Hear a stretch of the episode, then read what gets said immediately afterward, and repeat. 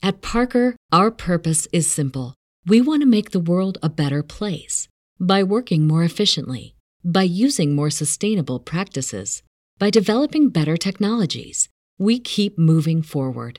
With each new idea, innovation, and partnership, we're one step closer to fulfilling our purpose every single day. To find out more, visit parker.com/purpose. Parker, engineering your success. My days are ended. The gods of once are gone forever. It's a time for men. It's your time. I need you now, more than ever. No. This is the moment that you must face at last, to be king alone. And you, old friend? Will I see you again? No. there are other worlds. This one is done with me. That's it. For someone who was never meant for this world, I must confess, I'm suddenly having a hard time leaving it. Of course, they say every atom in our bodies was once part of a star. Maybe I'm not leaving. Maybe I'm going home.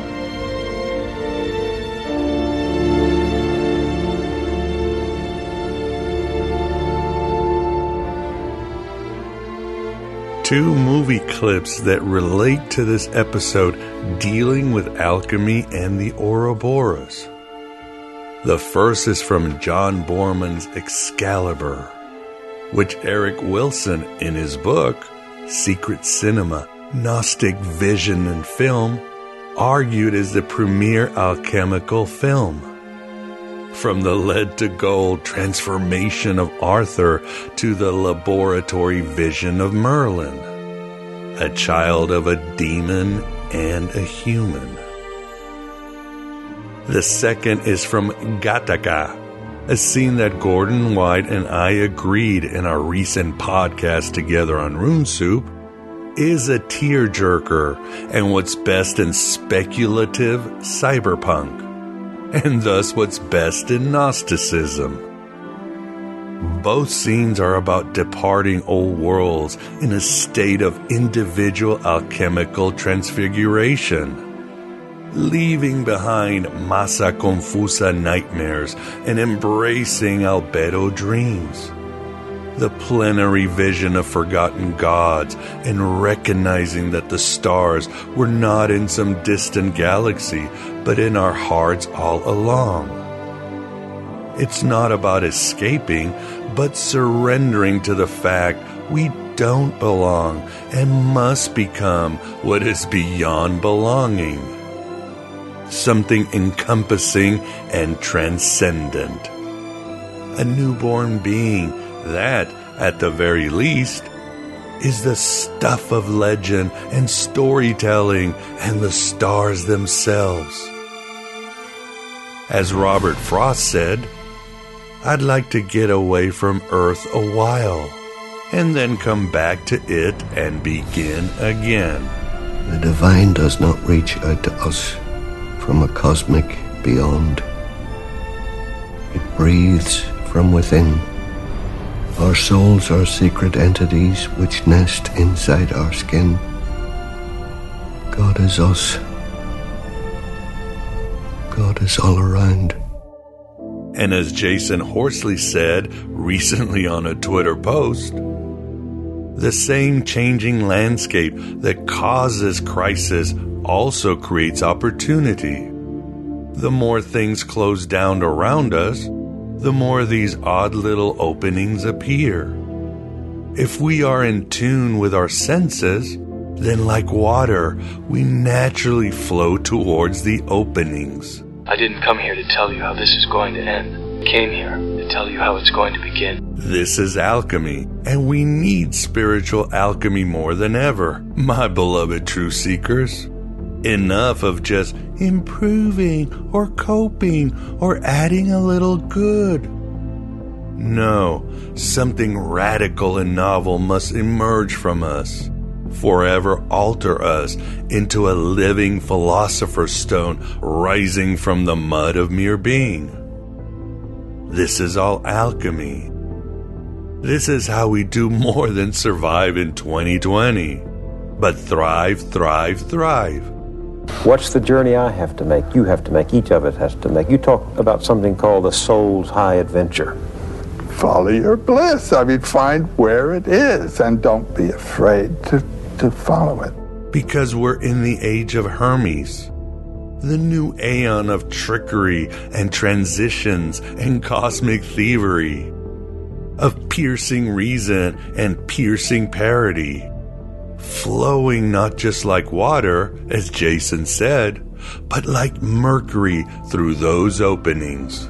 To go through all of that and make your way home again only to find such chaos in the world. I can only imagine. Chaos is a ladder. Welcome to the Age of Hermes, which actually began in 2016 with the departure of the Starman who, like Merlin, is the great offspring of hell and earth, and the arrival of the trickster archetype, the shadow of the West. Jeffrey Epstein did not kill himself. Welcome to the age of Hermes, and we, those veterans of a thousand psychic wars, we, Johnny Cash Bodhisattvas, we, spiritual entrepreneurs, were tailored made for this era, as long as we embrace gnosis and alchemy. If it can be destroyed by the truth, it deserves to be destroyed by the truth. So let's talk about alchemy. For this, we have the honor to have at the virtual Alexandria Sarah Durn to discuss her new book, The Beginner's Guide to Alchemy Practical Lessons and Exercises to Enhance Your Life. Sarah is truly an individual full of logos and Sophia. So excited to promote such a rising morning star in the esoterica. When I think of other occult youngins like Nate Miller, Scarlett Ravenswood and Dan, Alex Kazemi, and others, I see a future of reaching the farthest shores of imagination and the land of dreams during this age of Hermes. Coming back with the fire of the gods and secrets to turning psychic lead to gold. You want to understand the universe, embrace the universe. The, the door to the universe is you. I'm more like a starman and a Merlin, the son of hell and earth, a Gen X black old son who points to the cosmic madness brought about by Yaldi Baldi. Our Father, which art in heaven. Let him fucking stay there but also uncovering starry portals beyond the coils of the Ouroboros that lead to the contraband secrets of the Gnostics and the promise of Sophia. Who are you? I'm the monster's mother. After all, Sophia is an aspect of Thoth. And both Thoth and Hermes are united as the giver of alchemy and father of Hermeticism. Sophia, like the Philosopher's Stone, is more hidden than ever, however.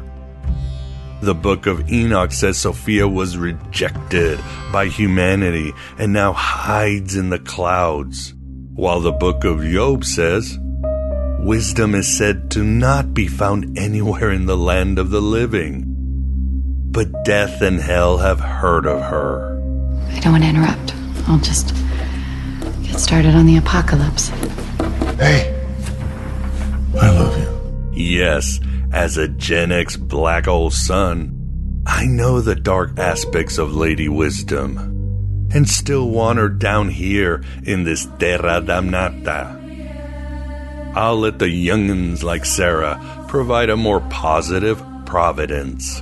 A new age has begun. An age of freedom. Either way, let's continue transforming together. and I, your host, Neil Conner, is eternally grateful to serve you as your host and Pompatus of Gnosis. Here in this red pill cafeteria, somewhere in the desert of the real. I am honored and I truly appreciate your support. You can alchemically transform yourself, and it's time to stop denying your potential especially if you were made for this age of Hermes. You were made for alchemy and hermeticism and riding the dangerous coils of the Ouroboros. Your potential is unlimited. And there's so much power in your mind. Is this all real? Or is it just happening inside my head? Of course it's happening inside your head, Harry. Why should that mean that it's not real? To show this, let us end with this quote from Gary Lachman from my book, Other Voices of Gnosticism. Here is Gary. If you want to experience Gnosis, if you want to know God, if you want to become like God, then you have to exist in all points of your life.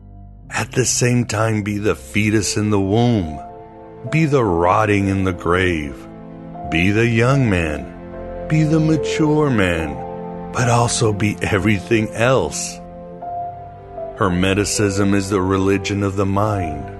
It is kind of a religion in that there's a belief in a spiritual reality beyond the material.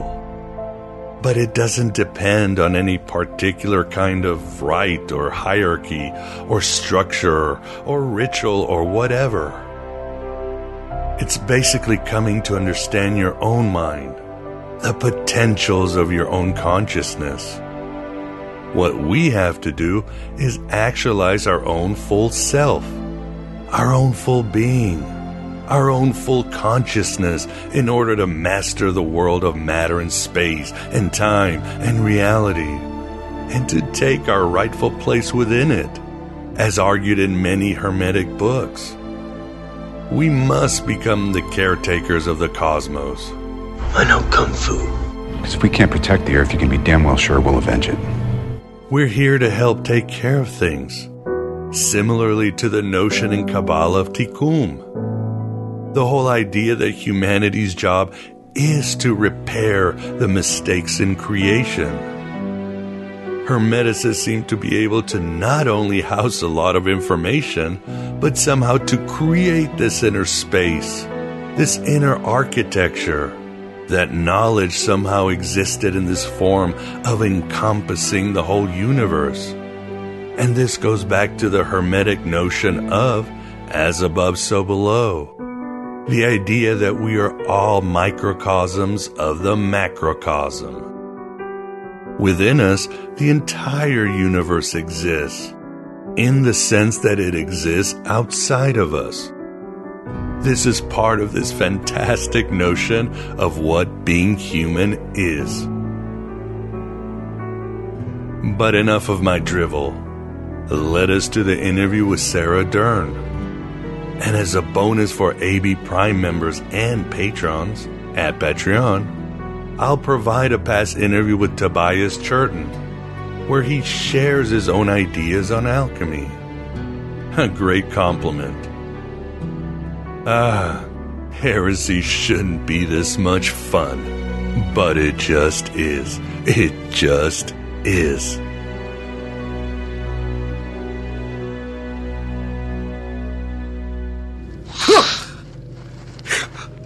What are you afraid of?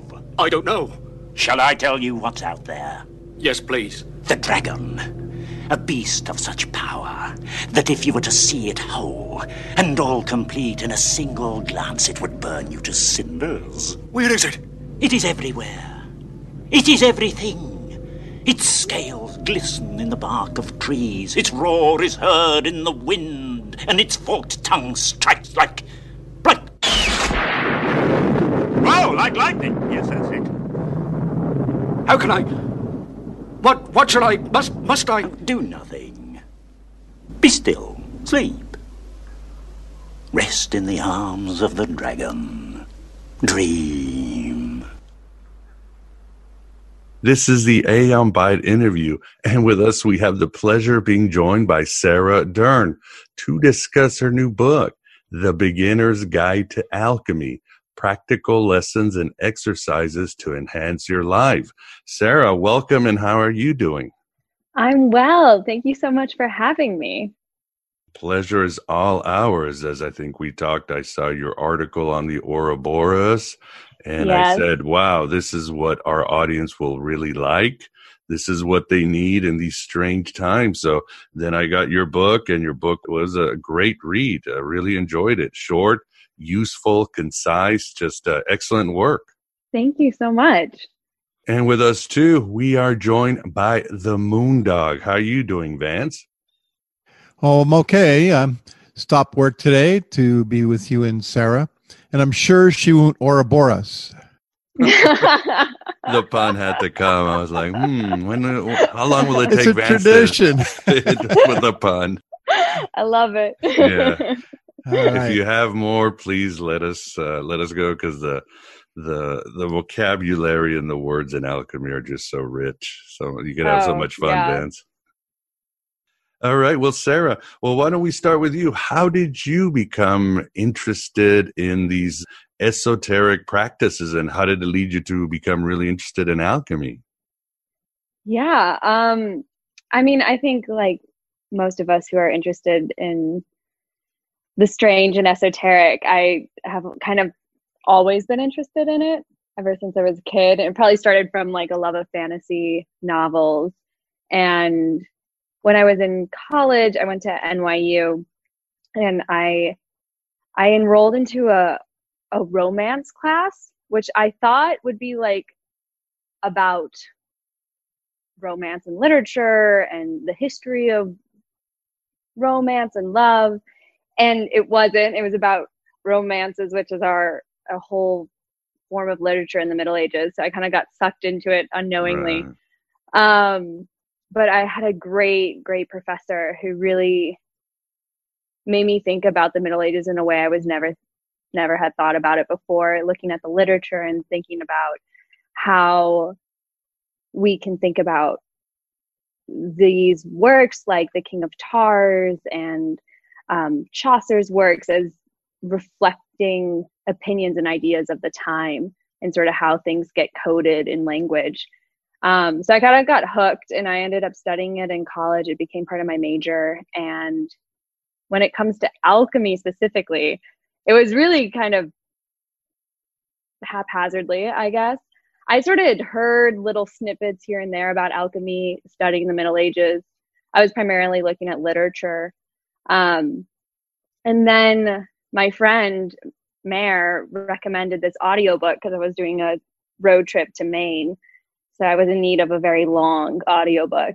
And she recommended this book called A Discovery of Witches, um, which I actually talk about in the book. And the writer, the author of the book, it's a fantasy novel actually has its own TV show now, um, was written by an academic and a medievalist, Deborah Harkness, who imbues a lot of her research and stuff she's thinking about in an academic sense in her fantasy work. I mean, obviously, then there, there's like vampires and witches, so it's not quite real, but uh, there are little snippets of reality in it. And I'm a freelance writer, and so I pitched an article about a little more than a year ago to a site called Gizmodo, and about kind of breaking down the true aspects of alchemy in those books. And they picked it up, and from there, a publisher reached out to me. So the book was actually solicited, which I'm very thankful for. My publisher, Callisto. Very cool. Yeah, it was really cool. It was very strange because I got this email in my inbox being like, "We want you to write a book," and I was like, "Who are you? What yeah, is that this?" never happens to anybody. I Not know, I Stephen know. King or no, no, and so it was all just very like, and then the book actually they had me on a really tight timeline when I was writing it. Um, I had like a month and a half to write the first draft of the manuscript. And then from there, I had like the next two months or so to edit it. and this was all just this past fall. So it's been like a, for books a really quick process. Most Yeah. books take years. So yeah, That's awesome. Well, good deal. It looks like you are on your own destiny. And uh, what I like about your book is we will unpack even more is that alchemy is everywhere with us. And of course, Vance and I, our work on this show is to show people that Gnosticism never went away and it's still with us. And of course, we all know here that really alchemy and Gnosticism kind of go hand in hand. You can almost can't have one without the other. sure. And I liked in your book, you uh, early on, you basically say why you like alchemy. You said it's because it's a balancing act between science and magic. Yeah. Well, that's kind of what drew me to it in the first place. Like, I think what's really interesting about the Middle Ages and basically everything pre Renaissance is that the lines that we put in place between different disciplines just didn't exist. So you have this flourishing of, I mean, there's a lot of art in alchemy too, and these illuminated manuscripts in the Middle Ages that come out of alchemy and artists themselves. Like, there's evidence to, to suggest that Leonardo da Vinci was an alchemist, and it all just like meshes together. So everyone was interacting with the same ideas, and it was all part of the same, you know, capital T truth and kind of the pursuit of knowledge. And you, of course, believe, as we do, that uh, science and magic don't have to be completely separate. Uh, they're, they're very unified, and uh, we can live Yeah. a magical life without losing our logic and reason. Yeah, and I mean, I think when, because I think it comes down to like, how do we define magic? And I think with, like, an alchemist would say that magic is just sort of the acknowledging the underlying energies and movements and currents um, in the world that propel us and propel scientists to discover you know like why does a scientist want to learn about the moon because they don't understand it and kind of this pursuit of the unknown is really linked with both magic and science Well said indeed. And of course, alchemy is as much finding out about ourselves, who we are. And you're talking about the Middle Ages. I always like uh, sort of to quote the, uh, was it the coffee lady in Saturday Night Live? The dark ages were neither dark nor, nor, nor were there an age. There was a lot going on with the Muslims, the remnant of the Persian empires, the monks. There was, there was a lot of, uh, yeah, there was magic and there was science during those days and alchemy. Oh, for sure. Yeah. And I mean, it's a huge time, and that the Middle Ages was just a conception really put on by Renaissance scholars. I mean, the Renaissance created the idea of this middle period between them and Rome. And kind of just were like, we can ignore everything in the middle. It's dark and it doesn't matter. We'll just hop back to what the Romans were doing, which sort of negates everything that was happening in the Middle Ages as backwards or unnecessary when it was actually the bedrock of what allowed the Renaissance to happen. That is very true. I would agree. And it's interesting. I was, uh, I always like to say, because of course that's my shtick, that the, the Hermetic texts that were brought from the Byzantine Empire really sparked the European awakening or Renaissance. But, uh, then of course some people are telling me, well, it was actually uh, also the, the tail end of the Black Plague that really sparked humanity. I'm like, well, maybe there's some hope for us today, isn't there, Sarah? if we will come out better at the God, end of yeah. this pandemic. Yeah.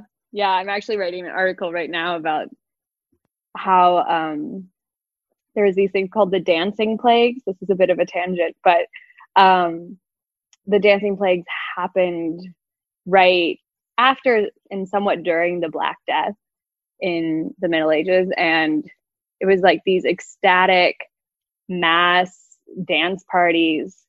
And it's considered one of the first examples of mass hysteria because people were so broken by the Black Death that they started dancing. And I think that's kind of a nice way to deal with trauma in some ways. Wow. So they would just like leave their huts or whatever and just dance on the streets like David Bowie and Mick Jagger Yeah. or something like that? Or Glee? Yeah, David Bowie, Mick Jagger. It's like medieval medieval David Bowie, you know? Yeah, it was, and they'd last for weeks. These dance parties. There's actually, there's a bit of debate, but some people even think that some people died during them due to heat stroke or you know strokes or whatever.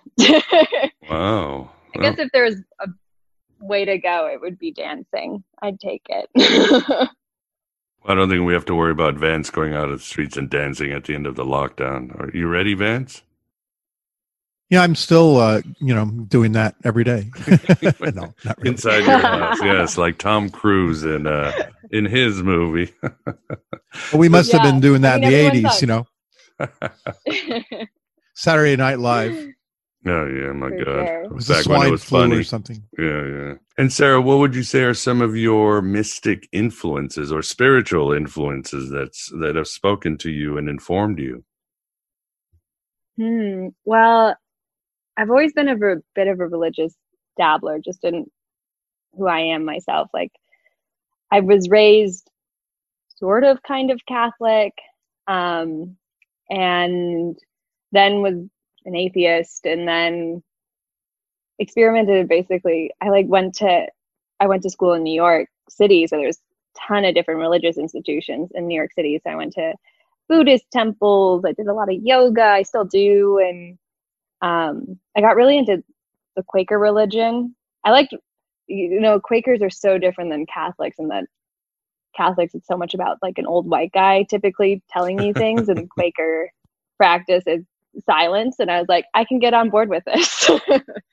um, You were quarantining it yourself comes- before it was cool, just sitting there quietly and Oh yeah. Yeah. I've been practicing for this moment for a long time. I'm excited that it's here. Well, excited is a bad word, but yeah, I've been preparing. Um yeah, and then I kind of I've always been really interested and now more recently gotten I don't know, I'd still kind of consider myself a a witchy mystic or something. Um I put a lot of stock just in my own life and kind of the changing of the seasons um, and the different cycles that surround us when we live on the planet. And I think there's a lot of really interesting people who speak to the cycles of nature and how that influence us as people living a human experience on this planet, like Francis of Assisi and Saint Bridget in Ireland. Um, but kind of like the alchemist, I guess I see everything as one. I kind of feel like there's importance and meaning in something to be gleaned from every spiritual tradition. Um, and you can kind of just borrow and use what works for you. And so I guess my personal religious practice and kind of way I have come to understand the world is a combination of everything I've interacted with thus far. And it probably will get more complicated and nuanced as I get older. And if you had to choose between the Lord of the Rings and the Harry Potter series, what would you choose?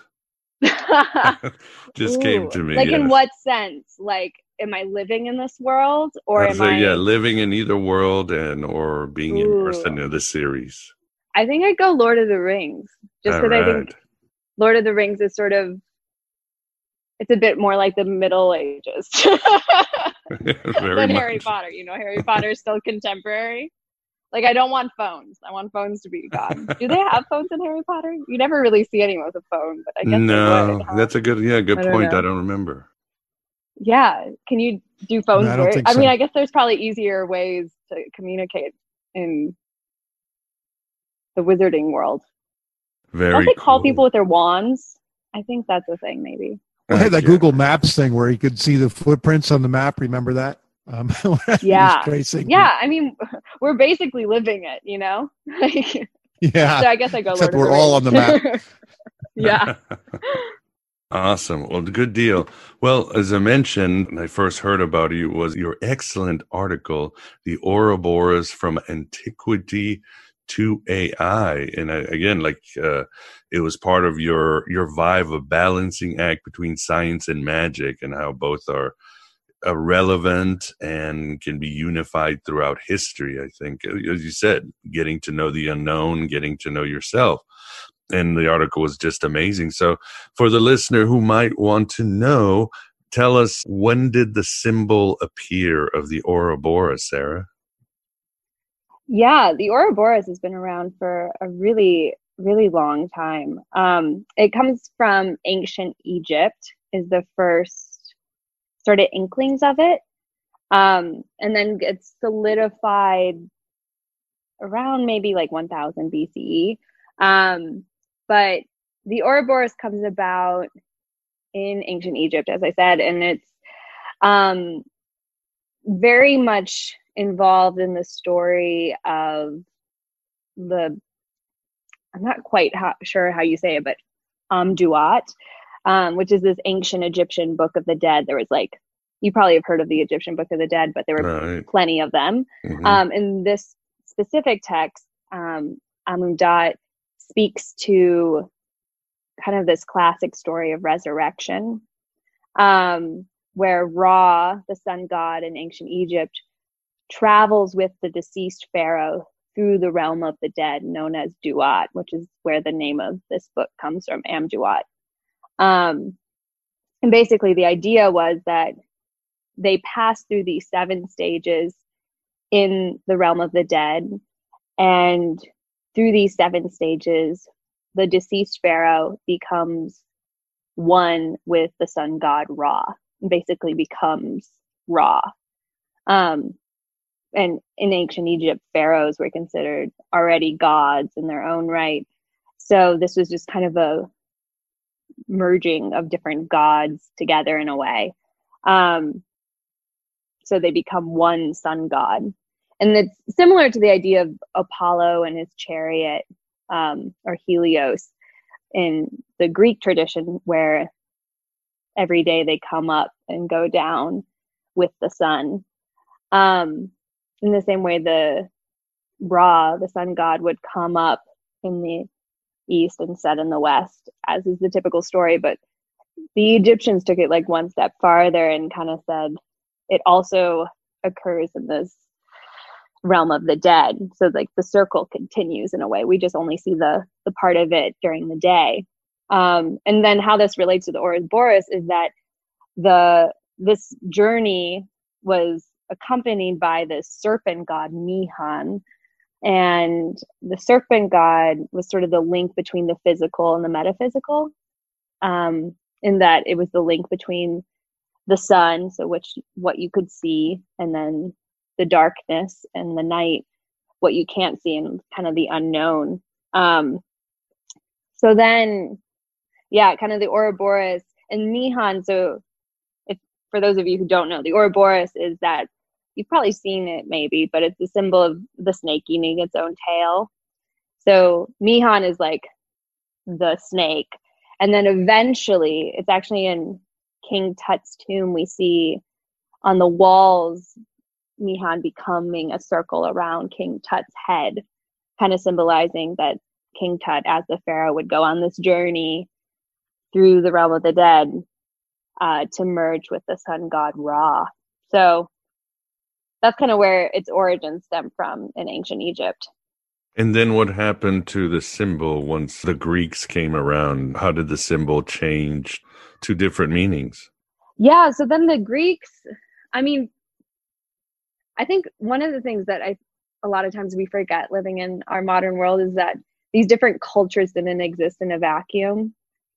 The Greeks were always aware of the Egyptians, and the Egyptians were always aware of the Greeks, and you know, Arab cultures likewise, and European cultures likewise. So there's already communication happening between the Egyptians and the Greeks, and the Greeks started adopting the Ouroboros. Um, and you really see it come to a head in Alexandria, kind of. So we're post kind of the height of Greek culture at this point, and Alexander the Greek, Alexander the Great, Alexander the Greek. He's also Greek.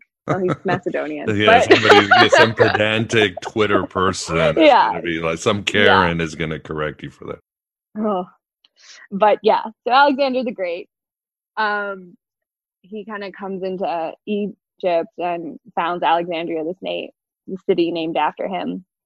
And it's there in Alexandria that Greek and Egyptian culture really merges. Um, and kind of fuses together. And it's there around like the second century, third century B, uh, CE, so the Common Era now, post Jesus.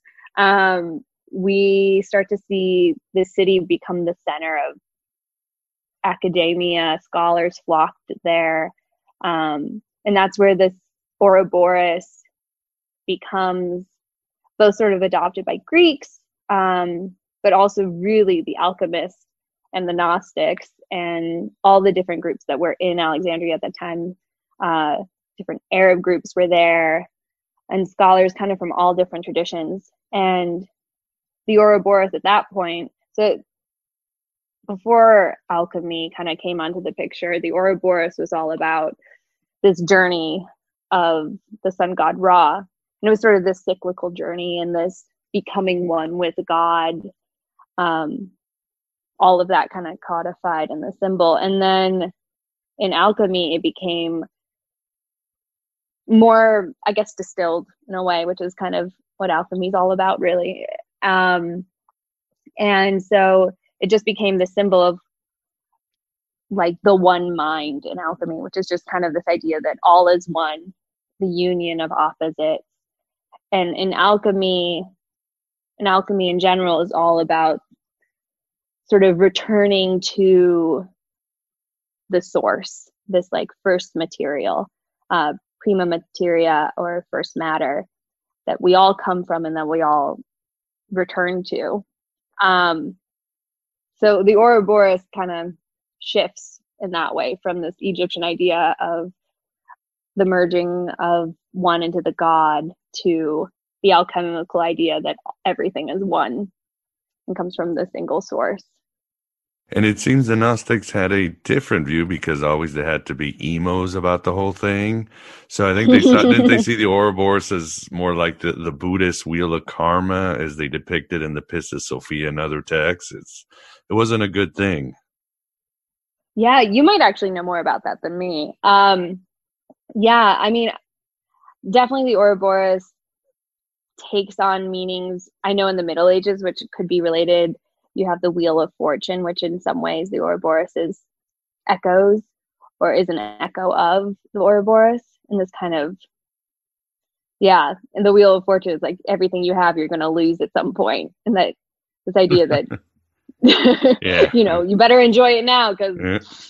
ain't gonna last. yeah, it's very interesting how it's taken different meanings. I mean, um, I think for the audience, I always wondered, and I don't have any proof, but as some scholars have said, the Gnostics were really influenced by the the myth of Atum, the primordial god. There was this giant serpent who wants to mm. create the other gods, and he puts his tail in his own mouth, and it basically comes in his own mouth, and that's how he creates the god. Seriously, he inseminates his own mouth, but again, it's this just giant serpent eating itself. So but again, I'm sure you know myths have many streams. It's almost impossible to find a real source. The yeah original writer said, "I'm going to write about Prometheus, and this is it, or Hercules." you know? Yeah, yeah, it just all never over. happens.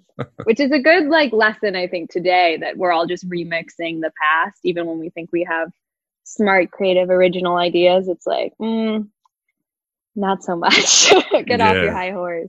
Well, it's like today when you see a meme, it's almost impossible to know if it's a great one who started it. Once in a while, you oh, can yeah. find the original mind, but it just kind of seems to pop up out of the imagination. Nobody knows where they come from. Yeah, it's like the our collective consciousness is, is via memes these days. Pretty. That's not a good sign about our collective sanity, though. So no, it's not, is it? Yikes. Yeah yikes. That's why well that's why you're putting out books like that. And and uh, back to your article uh, you talk about how the ouroboros with alchemy got forgotten but we'll talk about how alchemy sort of made a comeback too. But the ouroboros according to your uh, article has made a big comeback hasn't it? It has in a really interesting way um, through artificial intelligence research.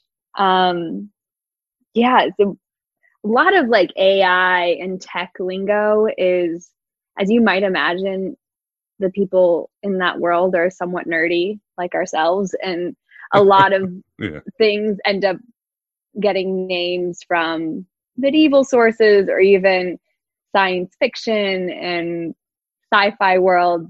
Um, and so the Ouroboros program is a term used for this kind of computer program that basically has no beginning and no end.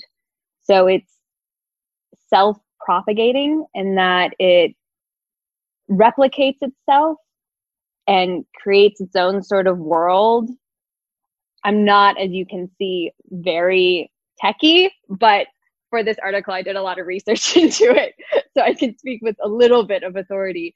But yeah, it's basically this program that it's sort of like computers thinking on their own, that they can have a thought that isn't put there by a coder.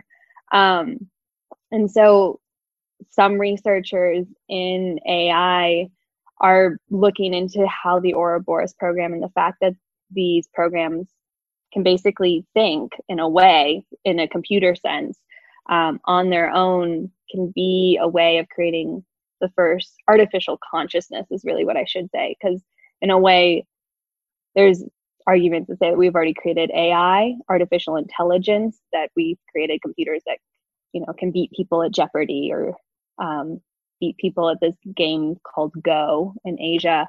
Um, but we haven't created consciousness in the same way we have it as humans.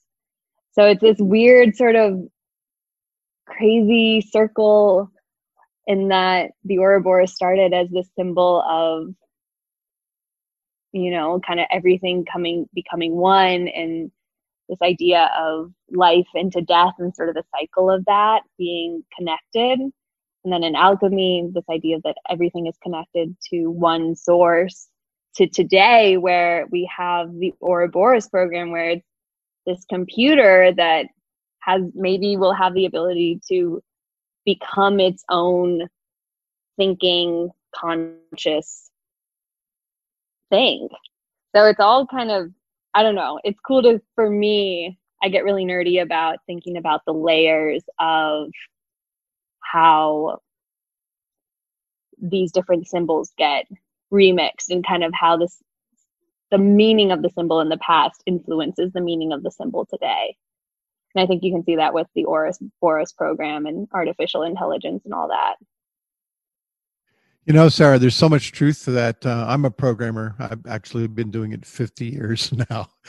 Shouldn't wow. date myself by saying that, but um, almost every program that you interact with is is got loops in it, main loops, and it basically goes around, jumps back to the beginning, takes all the input, the new inputs, compares them to the old inputs, and so forth. A long time ago, I was playing with a video camera. And I don't know if you've ever taken a camera and a monitor and pointed the camera at the monitor. It creates a visual feedback, a video feedback. And, uh, you know, kind of like with a microphone where you put the mic too close to the speaker, it makes a tone. Yeah. Well, well, what tone it makes depends on the system. But with a video camera, you can take the camera and twist it, and you'll see all sorts of interesting patterns come out of the random fluctuations of light. So, wow. you know, and I thought, wow, you know, that's probably a lot the way, you know, conscious life forms work.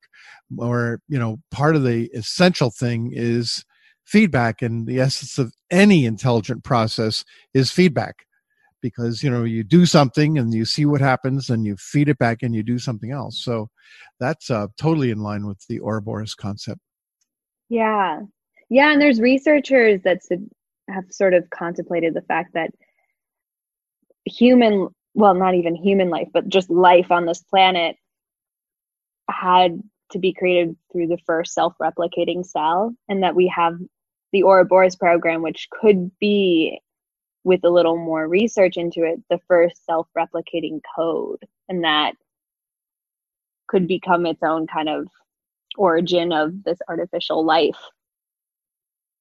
That's funny. Um, early in my career, I had a project where I had to create a new facility in the operating system where you'd have a process and you'd spawn other processes. I mean, that's commonplace today, as many computer savvy listeners will recognize. But this is kind of new back in the 70s. And I had a young man that I had hired, and he had taken it upon himself once I you know, had a test version of this up to write a program that would launch copies of itself, filled up the system.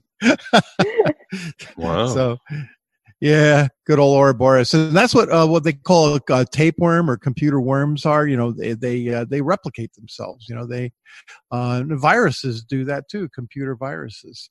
So uh, much like um, a real virus. So who knows? Maybe the oh gosh, I'm going to say it. The coronavirus might be an example. Godwin's law is, what do you call it? Codwin's yes, law. How long? Godwin's law.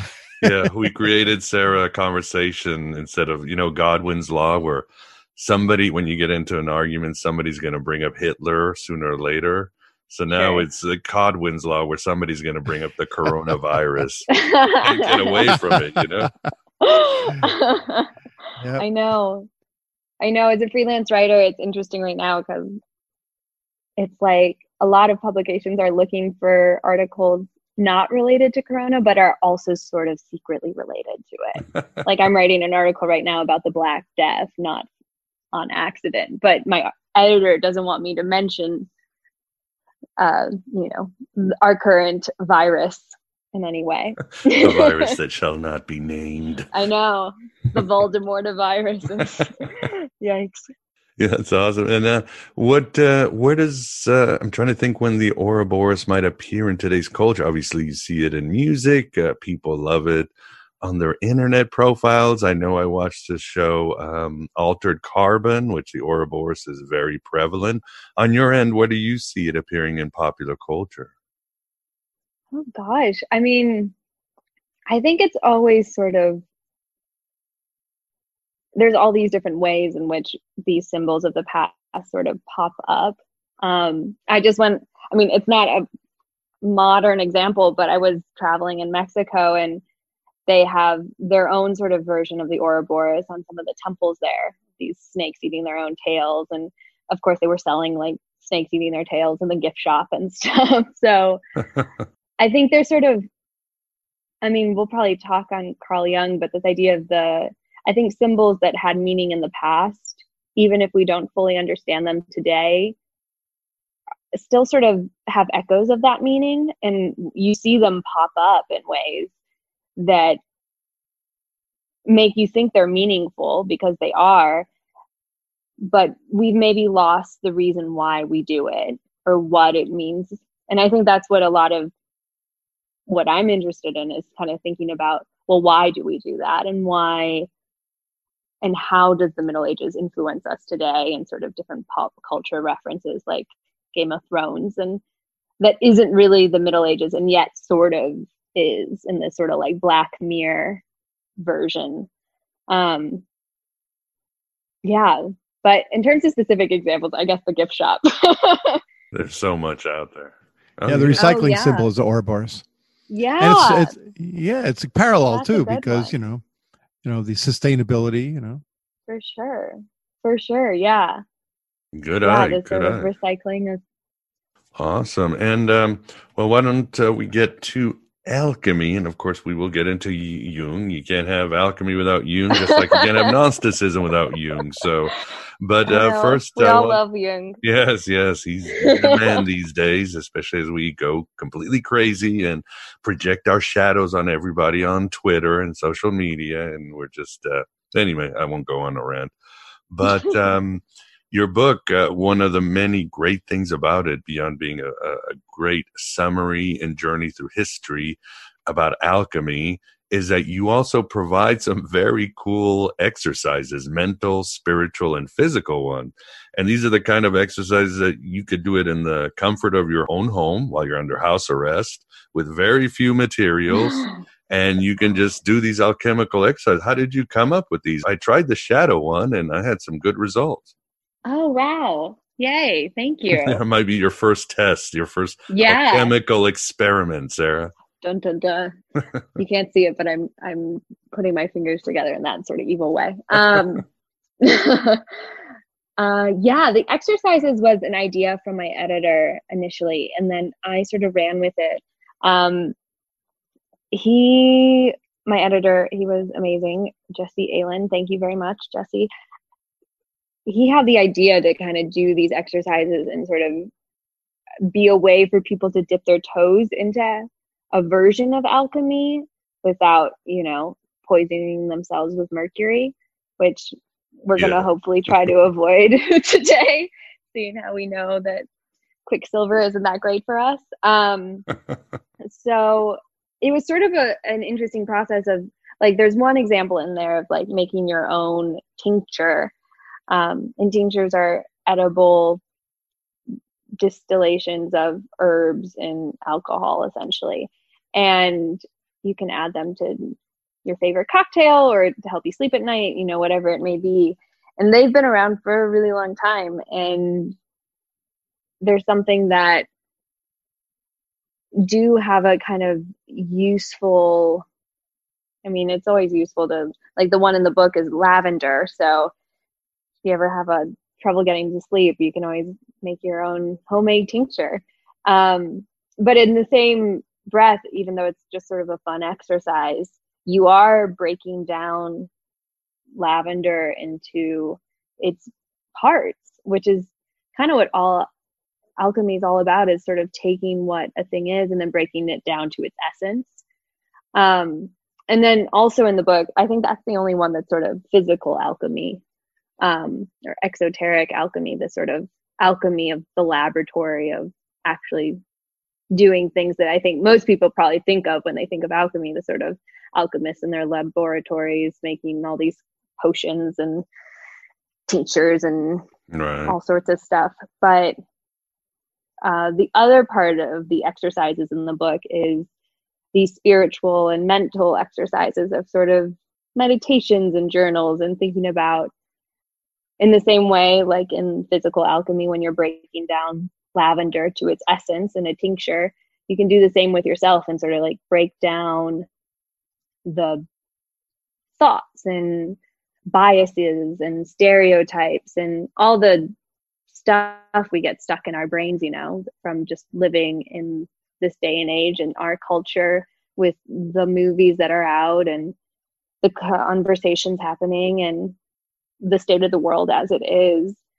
Um, I once had somebody explain like uh, cultures like the rain, you can't go outside and not get wet. So you're all like, there's no one who isn't influenced by the ideas of our culture. Um, and sort of in alchemy and what I do in the exercises, I hope is sort of provide ways to start interrogating ideas you've maybe gotten from society or culture and separating them from what your essence is and what who you really are um i think sort of capital s self um which is what yeah alchemy is all about really yeah, I think you're right. And you've already mentioned is that alchemy, if you want a, a tagline, is simply the art of transformation. Yes. Yes. I mean, that's it.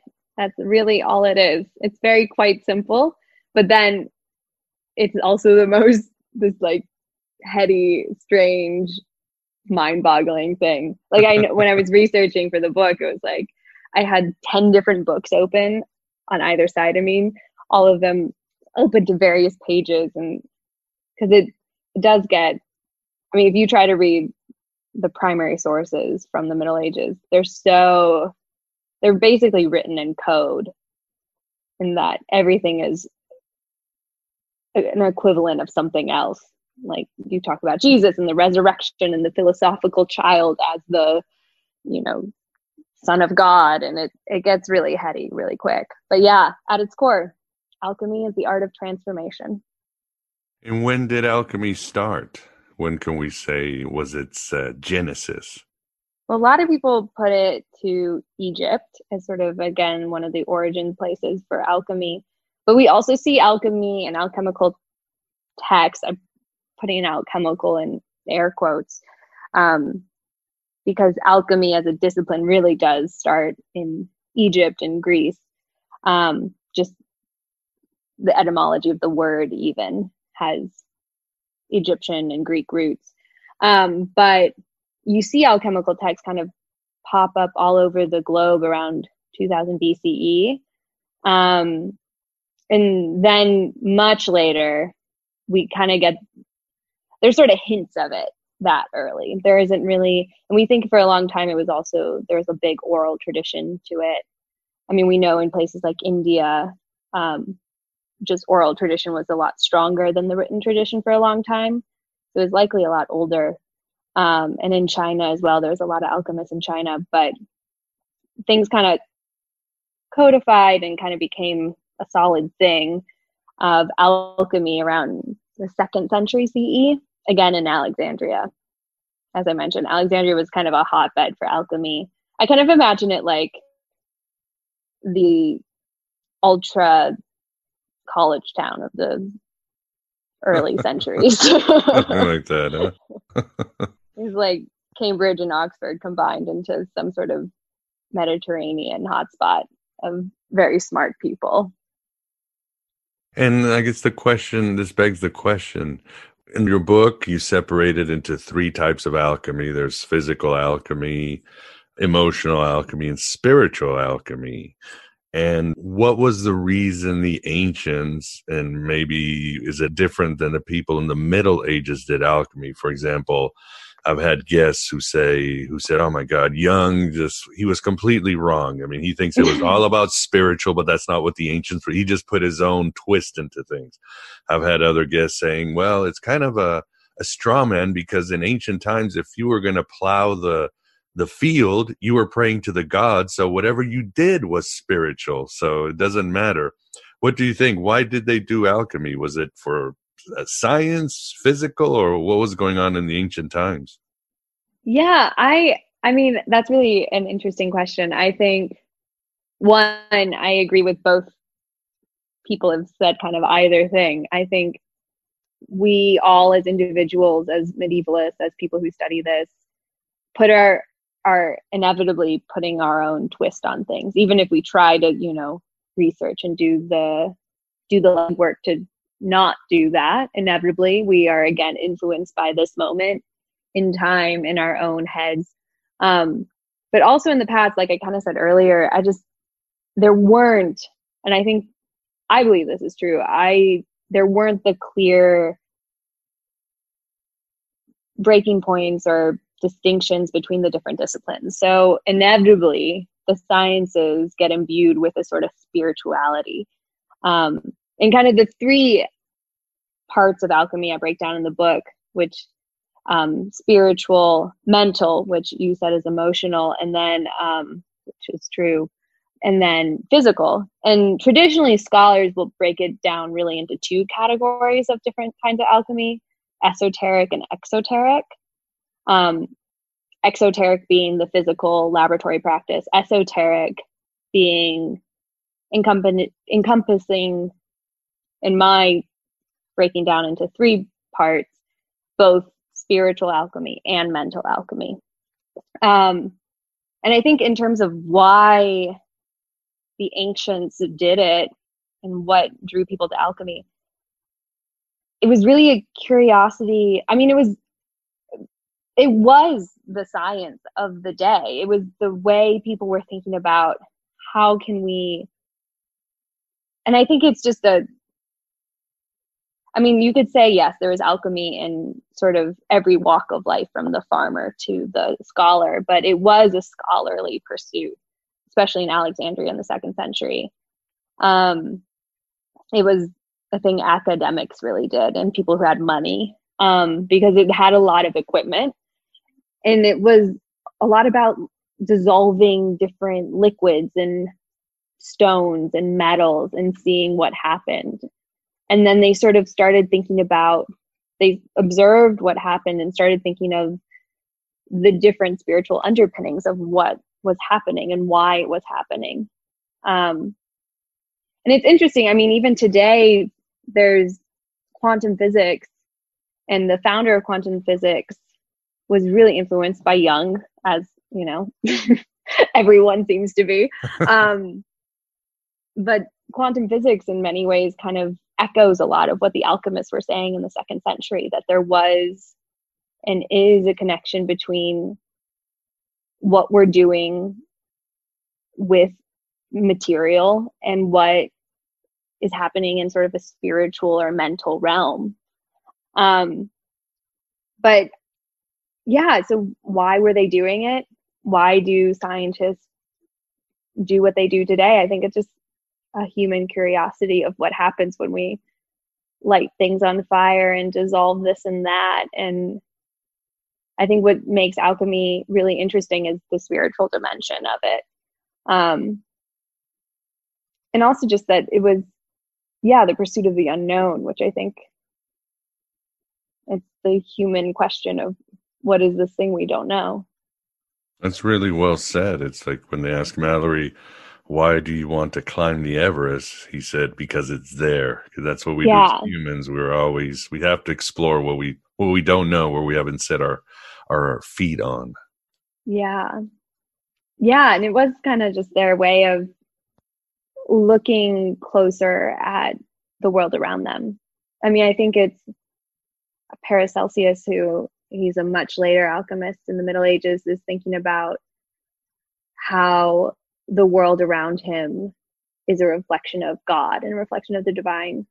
Um, and they were we were asking the same questions in the second century. I think people like to think that we are so different from I mean, it's hard to think of like, like an ancient Egyptian, right? It seems so far removed. But there were people ultimately with the same sort of desires and love affairs and depression and anxieties maybe not the same but they had those feelings and they were still people you know? We're not too different from them. Yeah ambitions which is well that was a big part of alchemy back in the middle ages right? They wanted to turn uh, things into gold so they could fund more alchemy. Yeah yeah alchemy kind of got a bad rep in the middle ages in the later middle ages due to the puffers which were these guys who were all about gold making. A lot of uh, empires and kingdoms coming out of the Black Death and coming out of the Hundred Years' War kind of fell on hard times financially, and they were like, "Hey, those alchemist guys, don't they make gold or something? Let's get them." And so, a lot of there was we know they hired court alchemists who kind of were considered a bit they were considered hacks really. And they would like sometimes just like paint things gold and do all these sort of nefarious actions to try and make it seem like hey yeah i made gold. That's gold. Pay me my gold. Well uh, elizabeth the first wanted john dee to create lead to gold and she uh, was uh, involved in some experiments but it didn't work out for them. They had to go conquer the new world and stuff beat up on the Spanish. But yes, could you imagine if it did and like just Imperial England didn't exist? That'd be kind of fun alternate history. Yeah, yeah, fun. well, I mean, look at our Fed today. They do alchemy, right? They just pump magic, pump money out of nowhere. That's right. Yeah, it's basically just the mints of yesteryear. and uh, one of our, um, you might say, patrons of this show, Sarah, is Hypatia of Alexandria. She's uh, always mm. considered one of the great symbols of what was uh, what was noble and good and and deep in the classic era. She was a Neoplatonist, obviously, but I still, again, she's a great symbol. But uh, most people don't know she was also into alchemy, right? Yeah, she was one of and is one of my favorite people I researched for the book.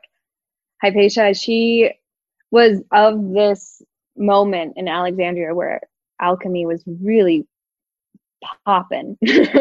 um, but she was, I think, the daughter of a mathematician and had like a really interesting story in her own right. Um, and that's something that has drawn me to alchemy. And I think there is a lot of issues in terms of how we frame the history of science today, um, specifically with the exclusion of female scientists. And we know that was a thing, but we also know like there were a lot of women who made many innovations, and Hypatia in the second century was one of those women. Um, Indeed. She made a lot of alchemical advancements. She started, she made altercations to different alchemical equipment and even developed some of her own stuff. She was really involved, especially in exploring the elements. I mean, you mentioned she's a Neoplatonist, so um, thinking about the elements was really important for the Neoplatonists and thinking about what are the basic building blocks of our world. um, you know, which is still the question of today that scientists are continuing to answer in different ways. I mean, now it looks like the periodic table and it looks like atoms. Um, but yeah, so she she was very very cool. She was born in Alexandria to this mathematician father. We don't really know much about her mother. She traveled extensively across the ancient world, eventually making it back to Alexandria, where she got worked at the university as a professor, essentially the equivalent of a professor. And she did her own research. And she was so revered in the community that government officials would come to her and ask her questions on the day to day matters of Alexandria, you know, in the same way we ask people who are scholars today to weigh in on different economic downturns or what have you in today's world. Um, but she came to a very grisly, grisly end. She was a pagan, and this is right, you know, it's second century, so we're just starting to see the rise of Christianity, and it kind of really becoming waging war on the ways of the pagan past. And so she was leaving town when this mob of monks took her from her carriage and then flayed and quartered her and just awful way to die. Um, yeah, agreed. Yeah. But she's actually so much considered kind of a pinnacle of alchemical research and insight that her death, many scholars mark as the decline of alchemy in Alexandria. And kind of was like, this happens with her death in many ways. Because um, it's soon after that that we see sort of the Arab world take up the torch of alchemy in the West. Again, it's going on in its own way in China and India and across the globe. If you kind of just consider alchemy this pursuit of sort of looks sort of like science um looks sort of like science. And so yeah that's hypatia. Yes i mean yeah so much change after death. Again it's very symbolical. And uh, she's definitely one of the smartest people in the history of mankind and so, an amazing figure. And while we're speaking of women, your book also addresses many overlooked female alchemists. Obviously, in the Middle Ages, you hear about Flamel and Isaac Newton. I believe Albert Magnus, who was Aquinas's mentor, was a big alchemist. Aquinas probably did alchemy, but maybe Sarah, you could share with the audience about some of the overlooked female alchemists in medieval times and so forth. Yeah, no, I'd love to. And I think it's important too when thinking about women in science is not to put them in a separate category. I think sometimes we're like, and here's the ladies that were also doing stuff, but that they were an integrated part of yeah. the history. And it's not just like, well, you know, there's science and then this is what the ladies did. No, like, especially in alchemy, like you hear about Nicholas Flamel, but you don't hear much about his wife, Perenelle Flamel, who is also very integral in his discovery of the Philosopher's Stone. And obviously, it's Nicholas who we have most of the writings from. So it makes it seem, or scholars care to ignore. Certainly, I don't think scholars today do this, but scholars certainly of the 18 and 1900s were doing this, just kind of ignoring the fact that many alchemists alchemy is so much about the union of opposites that it was seen as in the laboratory to have both a man and a woman working in the laboratory was an important part to kind of make your experiments work.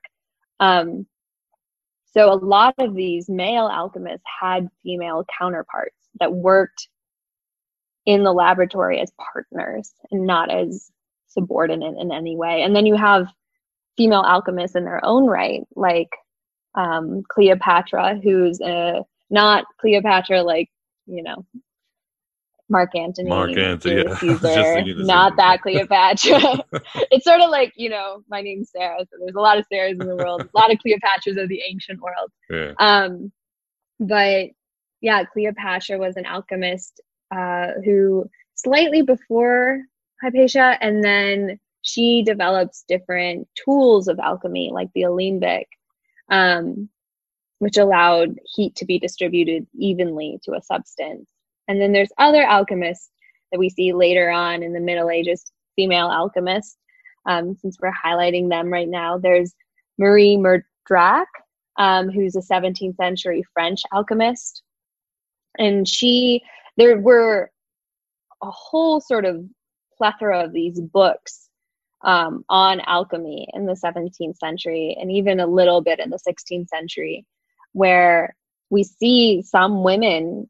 Um, obviously, it's more difficult for a woman to get a book on alchemy published than a man, but we see female alchemists publishing these books, and a lot of times, unfortunately, that's all that we have of them is these books and attached to it is a female name. So we're like, yes, it's a woman, but we also don't know that much about who they really were besides their books.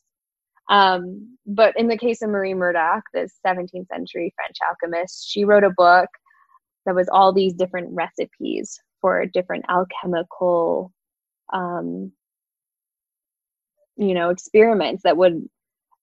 Some of them were for women specifically, like cosmetics. Um, others, and the vast majority, were not. Um, they were just, you know, if you're feeling sick, maybe try this. And it was sort of like a, a melding of different herbal practices and alchemical practices. And she actually has a really interesting intro that she writes for her book where she concludes she kind of was saying how she was going back and forth about whether or not she should publish this book but she ends up publishing it and in this introduction writes that her conclusion and why she allowed herself to publish even though it was far more difficult for a woman to publish was that the mind has no sex, um, which is pretty amazing. And then yeah. you have in Italy Isabella Cortese, who wrote another book similar to Marie's. These books were known as books of secrets, and um, they were basically alchemy how-to guides.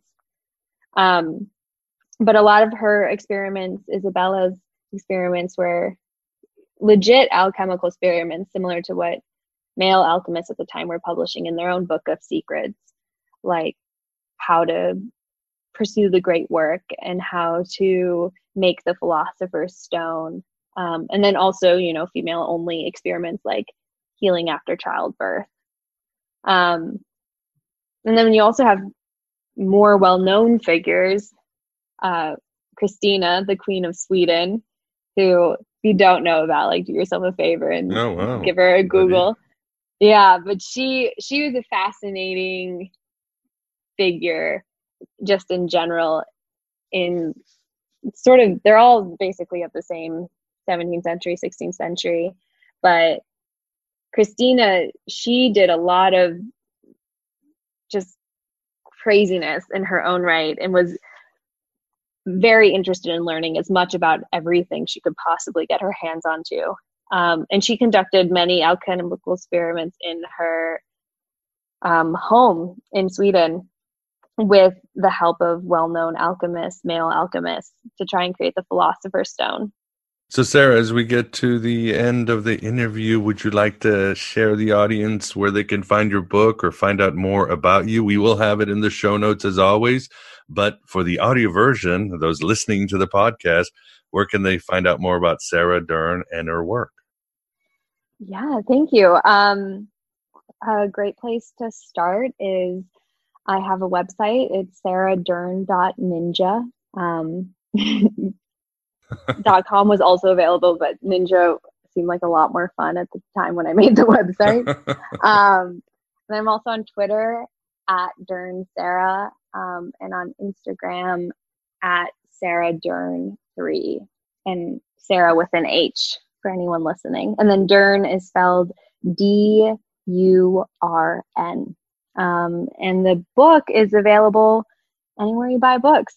Uh, it's available on Amazon as of May 5th. Awesome. Well, I highly recommend the audience to learn it, to buy it, and then read it it's uh, it took me maybe an evening to read it, and uh, I can't wait to read it again. And I tried one of the exercises and look forward to maybe tackling the dream one because again, uh, you get Jungian on your ass, borrowing from uh, borrowing from Pulp Fiction a little bit.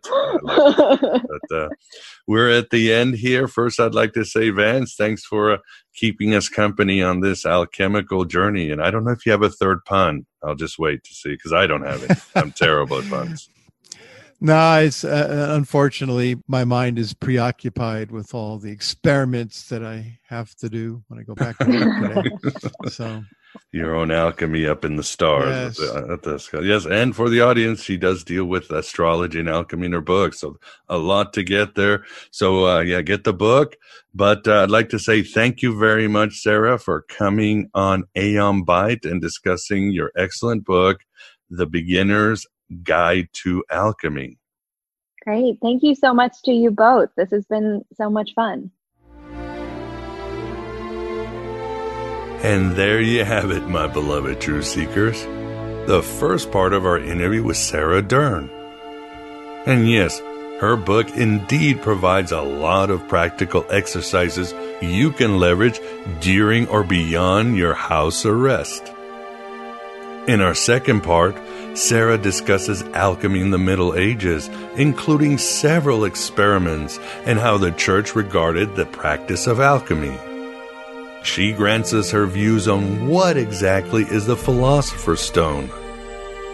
We certainly address Jung and his ideas on alchemy, and how William Blake providing amazing spiritual alchemical content. We travel to modern times and discuss the connection of alchemy and quantum physics, and much, much more. As mentioned in the intro, for AB Prime members and patrons at Patreon, I'll provide a past interview with Tobias Churton, where he shares his own ideas on alchemy. A great compliment. So please become an AB Prime member or patron at Patreon for the full Philosopher's Stone. It really helps grow this Red Pill cafeteria. Only $6.99 a lunar cycle you won't find this Gnostic content or many of our guests anywhere else in cyberspace or meat space. Damning your soul has never been this cheap, but you'll get your spirit back. And for Patreon, you can pledge whatever you want. Membership includes full access to the archive with more than 13 years of high quality interviews. You'll also get an invitation to the Inner Sanctum of Gnosis Facebook group and the Discord channel, as well as other bonuses. Even support in the form of some shekels to PayPal or the US mail really, really helps. I also have an Amazon wish list. Don't forget me books like Voices of Gnosticism or other Voices of Gnosticism. I can't do it without you. And the show has grown to the point advertisers want to appear, but they're rejected as I only work for you and only you. You can do so many wonders. I just know it. I just know it. You're so full of potential and the ability to navigate this age of Hermes. Thanks for being here. Thanks for being yourself your true self here in the desert of the real. Hello and goodbye as always.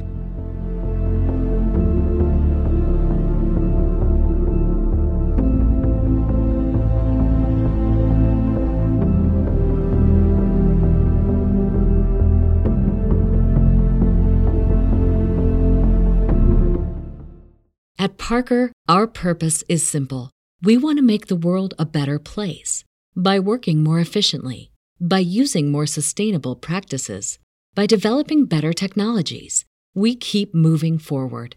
With each new idea, innovation, and partnership, we're one step closer to fulfilling our purpose every single day. To find out more, visit parker.com/purpose. Parker, engineering your success.